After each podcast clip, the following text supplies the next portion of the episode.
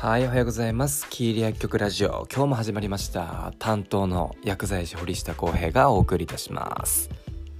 まあ、担当ってね。もうこの前も言ったけど、自分しかいないんだけどね。そう、こうやってね、あの、別に仲間とやっているわけではなくて、自分一人で全てやってます。はい。もうかれこれ何年でしょう。もうね56年でしょうか。いつも一人で全部やってます。ただのねまあ好きだからやってるんですけどね。あめちゃくちゃ今日声が低いかもしれません。なぜかというと起きて10分しか経っておりません。なんでこんな起きてね10分後にラジオ放送すんの？みたいなしなくていいじゃんってねあの思われる方いらっしゃると思うんですけれどもなんかね起きた時になんかこう喋りたいみたいな。やばいやつですよね。喋りすぎみたいな。いや俺あのそこあのそもそもですねそんなに喋るあの人間ではないんですよ。前はね。ここまで。けどこういうラジオ放送っていうのも2年前に始めてえー、あといろんなところでねあの薬剤師としての発表をなんか繰り返すことによってなんか伝え方とかなんかプレゼンの資料の作り方とかなんかいろんなことをこう学び始めるでしょ？そしたら自然とねなんか喋る脳が癖になったみたいなそうなんですよ。なのでもともとはねここまであの人前でね喋るような人間じゃなかったんですよ。はい。で今回ですねあのまあそういう医療系の話ではないんですけどまあ起きた時に、まあ、ある、まあ、20代半ばのまあ、仕事関連のね、えー、子にですねなんかこう資料作りに関してなんかこう自分なりにいろいろ調べるんですけど全くやり方が分かりませんみたいな。どんな風に作ればいいのか分かりませんみたいな。っていう風にメールが、まあ、届いていたんですよね。で、まあ、結構僕自身こう自分が学んでることっていうのをできるだけ、えー、自分より年下の子たち、えー、これから何かしたいって思ってる子たちに結構アドバイスをする機会って結構多いんですよ。でもちろんね自分があの別に偉いとかそういうわけじゃなくて、えー、僕自身もこう目上の人からいろいろ学んだことっていうのを自分なりに解釈してえー、成長するために、まあ、いろんなあ行動を、まあ、して、まあ、20代の時って過ごしてきたんですよ。まあ、それには本当に自信があってで今30代、えー、入っていって、まあ、30代なりのまた勉強の仕方っていうのはまた変わってくるんですよね20代の時と比べて。ですのでできるだけこう自分が経験してること自分が悩んだ壁って時間をかけたことっていうのは同じ苦労を下の世代にするさせる必要はないんですよね全く。なのでどんどんこう良かったよってこれしたら良かったよってこれしたらあまり難しかったっていうのも、まあ、個人差があるとは思うんだけどできるだけこう下の世代の子たちに、まあ、アドバイスをしてよりスピーディーにね、えー、効率よく物事が進んでいけるようにしていった方がまあいいんじゃないかなと思ってるんですよ。でまあ、話をちょっと戻しますがその資料作り、えー、まあ、僕は得意なんですよねどっちかというと、えー、まあ、デザインとかいろいろそういうところを考えたりするのは、ま、非常に好きな分野ではあるんだけど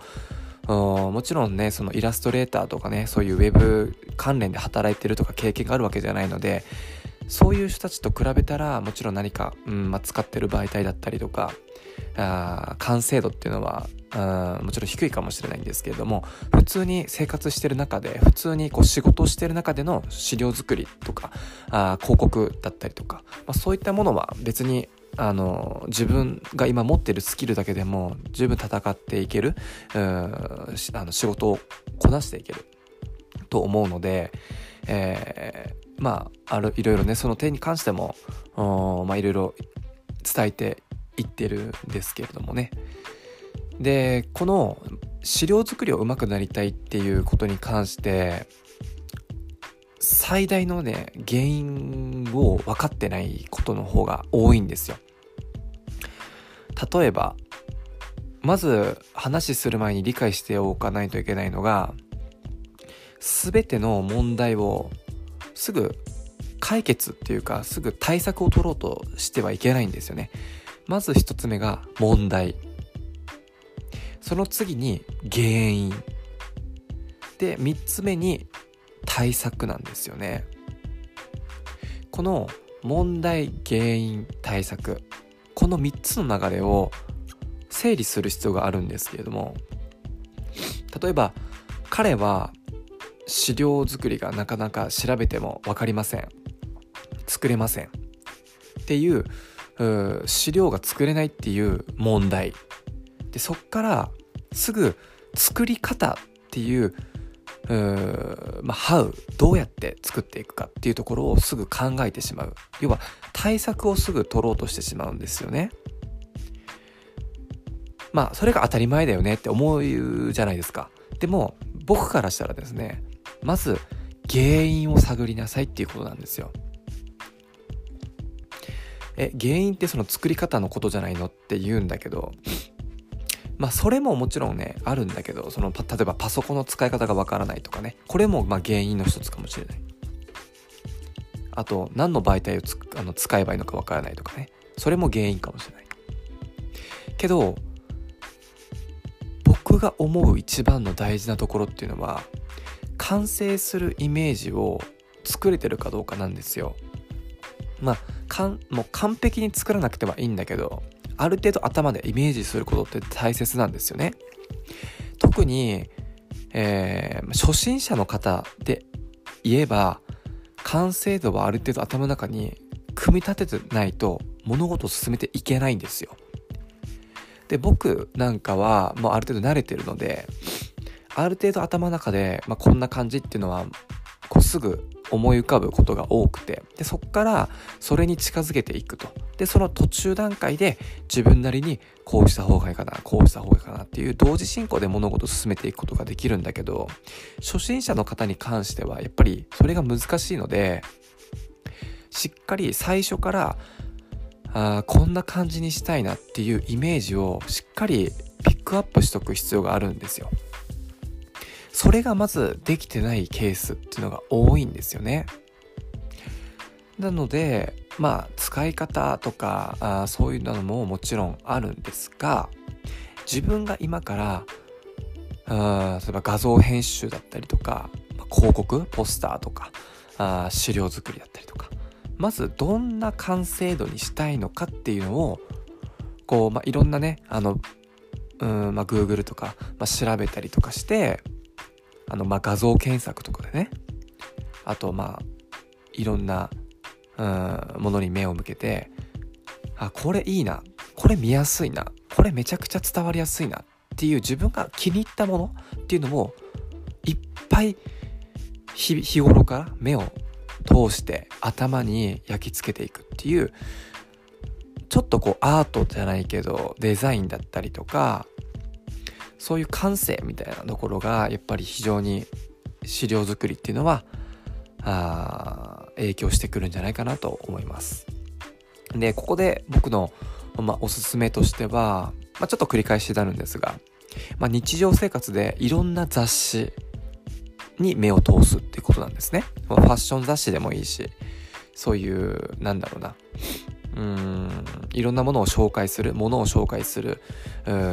雑誌でもいいし、えー、僕はですねブルータスっていう本はめちゃくちゃ読んでますね。別に興味があるとかないとか関係なく目を通してます。でどんなところに目を通してるのかっていうと表紙のデザインの仕方だったりとか雑誌の中のデザインの仕方だったりとかあ文字の配置だったり色の使い方だったりフォントの形だったりとかね。もういろんなところに目を通しております。なので結構あの、まあ、ブルータスとか、まあ、それだけではないんだけど、えー、僕の資料作りにおいて、えー、結構影響していいるんじゃないかなと思う雑誌になっております。で特にね別に本屋さんに行ってえー、雑誌を見なさいって言ってもなかなかね難しい時間がないよっていう方もいらっしゃると思うんですけどもブルータスとかねあの公式インスタグラムとかもありますので、まあ、そういったねあのインスタグラムとかを活用してその雑誌の公式とかテレビとかねいろんなところを紙媒体のねあのまあ、インスタグラム系のフォローして、えーまあ、中身は見れないかもしれないけど表紙の紹介とかはしてるので、えー、まあ、そういったね方々のフォローをして日頃から見るっていう、う、そしていいなと思ったのは全て、えー、スクショして保管していっております僕の場合は。なのでやっぱりね人間って忘れるんですよねどうしても。いいなって思ったこと思いついたアイデア言葉あっていうのは全て忘れます。でえー、まあおなんだろうこう思い出すよねって思ってるかもしれないですけどやっぱりその時に瞬間に降ってきたものっていうのは必ず控えてた方がいいです。なので、えー、メモ帳に、えー、何かこう殴り書きでいいのでめちゃくちゃ書いていくと。で先ほど言いましたけど画像に関して写真に関してもいいなって思ったのは全部スクショする。で街を歩いててああこの広告ポスターの作り方いいなとかああこの言葉いいなって思ったのは全て写メを取って保管をしていっております。これがね、あのー、僕の中の無料でできるしかもお金をかけることはないんですよ。でそのインプットに、なっておりますのでえー、まあ、日頃からね養っていくってことは大切なんです。でちょっとまとめるとですねちょっといろんな余計な話しちゃったんですけどまとめると、まあ、資料作りをうまくなるためにはどうすればいいのかっていうとまずしっかり対策を取る前にしっかり原因を探るっていうこと。なので完成度完成形のイメージをしっかり頭の中でできているかどうか。まずそこからですね。でそしてそれと同時変更に、えーと、何の媒体を作って編集をするのか、えー、そして、えー、なんだろうな。そうですね、まあ、この、うん、2点ぐらいかな、まあ、あとまだその何の媒体を使うのかの使い方、まあ、それは多分、うん、決めちゃえばさ使い方に関してはまあ学ぶと思うので。この2点ぐらいですかね、えー、イメージするのと何の媒体でどうやって使っていくのかっていうところ。この2点をしっかり考えていく学んでいく。それが一番いいんじゃないかなと思います。いやーまあつってもね難しいですよね。難しいと思う。自分も結構20代の時に最初からこういうことできてるわけじゃなくてでもひたすら時間をかけてずっと作って、えー、例えば雑誌を見るたびにこの雑誌と同じようなものを自分で作ってみるとかね、えー、子供がスケッチをするのと一緒ですよね。なんかあの塗り絵っていうやつ？なんか本物の写真を見ながら色をえ、あのクレヨンを持って、えー、その縁あの枠でさ囲まれたあ白黒の画用紙にさあそれ通りに塗っていくみたいなさ塗り絵みたいな。それと同じような感覚ですよね。それを繰り返すことによって、えー、自分でしっかり、えー、作っていけると。そこの努力をしていない。そこに時間をかけてない。ければ多分一生資料作りっていうのはできないんじゃないかなと思います。まあ何かねあのー、困ってる悩んでるそういう資料作りでね、えー、何かあれば、まあ、気軽にまた、まあ、相談してもらえればなと思っております。ということでまあ、朝ね寝起き10分であのラジオ放送しましたけれどもいまいちね頭が回ってないのでうまく話していることができたのかどうかはちょっとさておき。失礼いたしました。はい。ということで今日はこの辺で終わりたいと思います。今日は鹿児島は雨が降ってますけれども。雨ですね。まあ風には十分注意して、えー、過ごしていきましょう。バイバイ。